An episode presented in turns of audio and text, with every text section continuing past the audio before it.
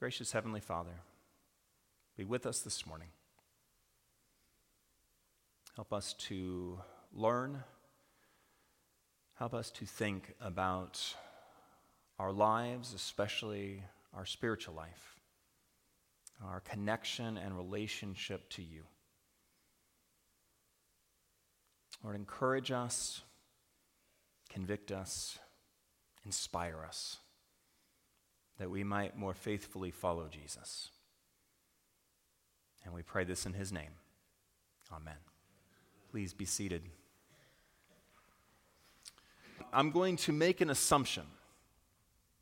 You are here, at least partly, because you value your relationship with God. Now, how much you value that varies from person to person.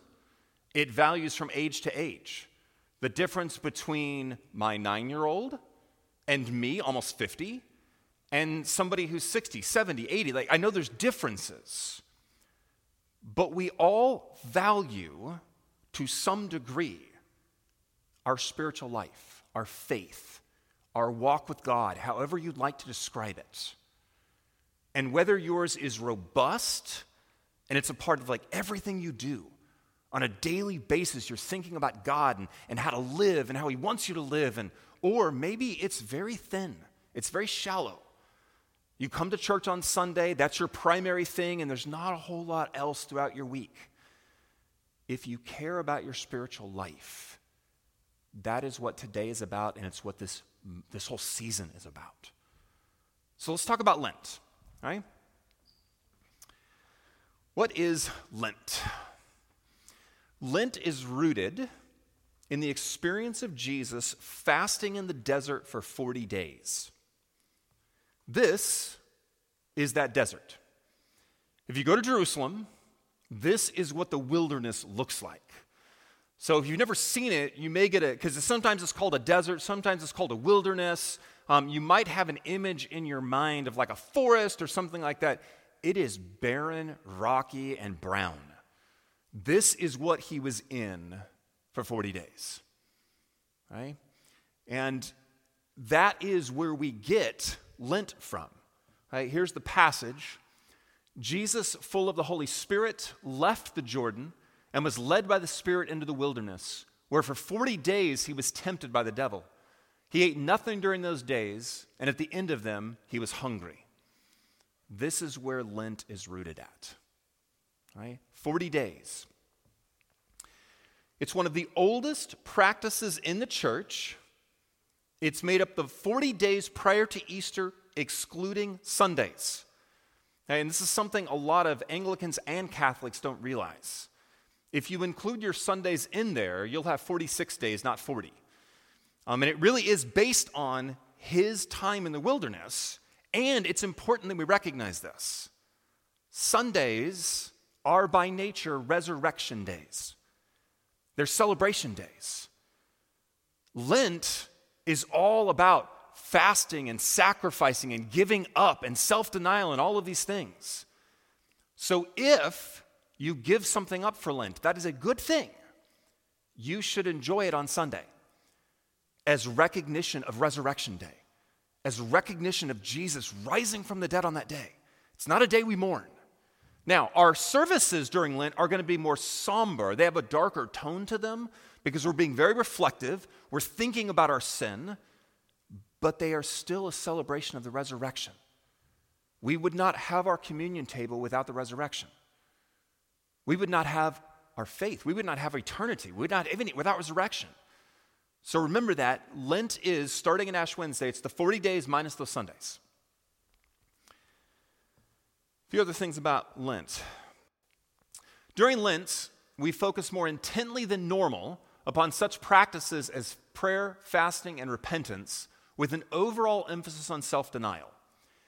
Right, so here's a part I want you to see and I want you to hear we focus more intently. Right? When I was strictly a non denominational guy, and I was dating my wife, who was Catholic, I had told her, because she wanted to give something up for Lent, and I had told her, why don't you just make that sacrifice all the time? What makes this so special? Which is a completely arrogant thing to say and really misunderstanding Lent as well as the spiritual life. The kind of sacrifice and self denial you're asked to do during this season is not something you probably can sustain for 365 days.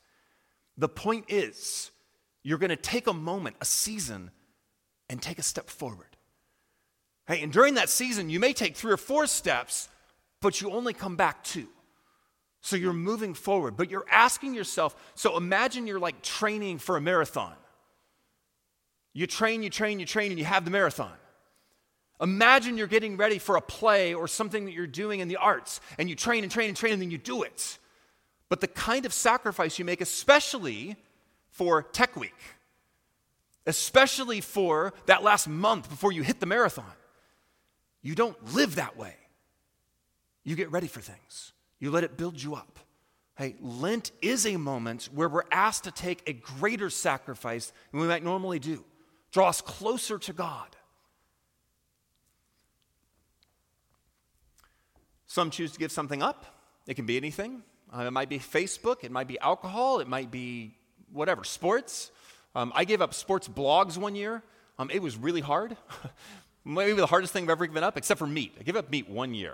Um, I don't know which one was harder, but it was close. Um, but giving something up for that time.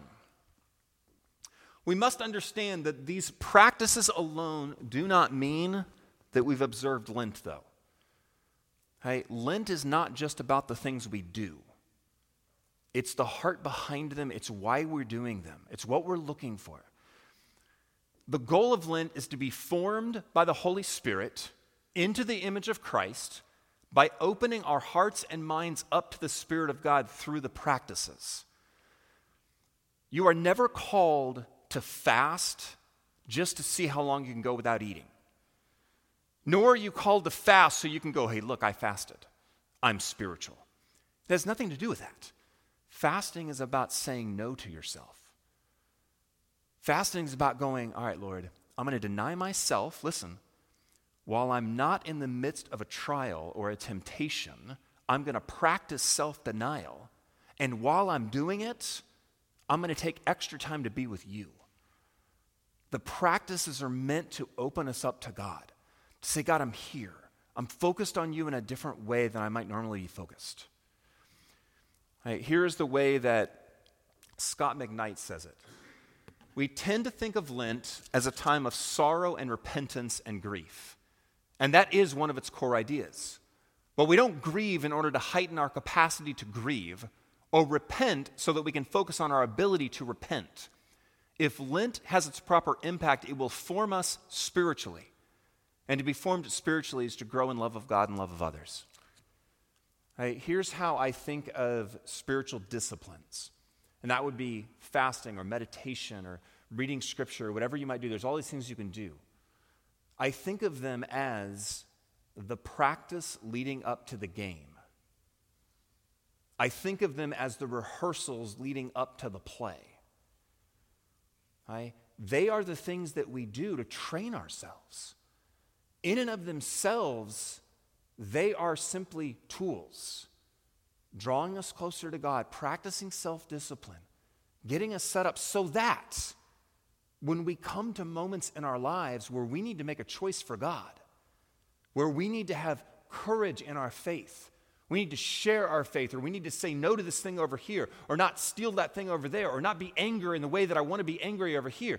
I have practiced these things through the spiritual disciplines. Does that make sense? Lent culminates with Holy Week. Jesus did ministry for three years, but a third of the Gospels focuses on the final week of his life. So if you read through the Gospels, no matter how much you have, a full third of the Gospels, and in Luke it's even more than that, it focuses just on that last week. That's Holy Week for us. So uh, on Holy Week, we're going to ride with Jesus into Jerusalem, Palm Sunday. We're going to follow him into Jerusalem to the final night of his life, Maundy Thursday. We're going to walk the stations, Good Friday. And finally, we to experience the silence of Holy Saturday when he's in the tomb. All of that leads to the celebration of resurrection. Um, and if you go through this time of Lent, it really can prepare you. Um, as you come in throughout the season of Lent, and again, everything's a little darker, everything is more muted, it's solemn.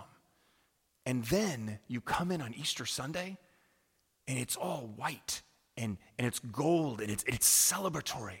And we're going to sing, Christ the Lord is risen today. Um, and there's something to that when you've gone through the season of Lent, you just don't experience in the same way without going through that season. Let's pray. Father, thank you for this season we're about to enter. I pray that each one of us would be really open to what you might want to do in our lives through this time. That we would see ourselves, our faith, our neighbors differently as we devote ourselves to these various practices during Lent. And Lord, ultimately, I pray that Jesus would be raised up, that we would love him more and follow him more faithfully through this time. Lord, please use Trinity Church within our neighborhoods, our community, to make a difference for you. And this we ask in the name of Jesus. Amen.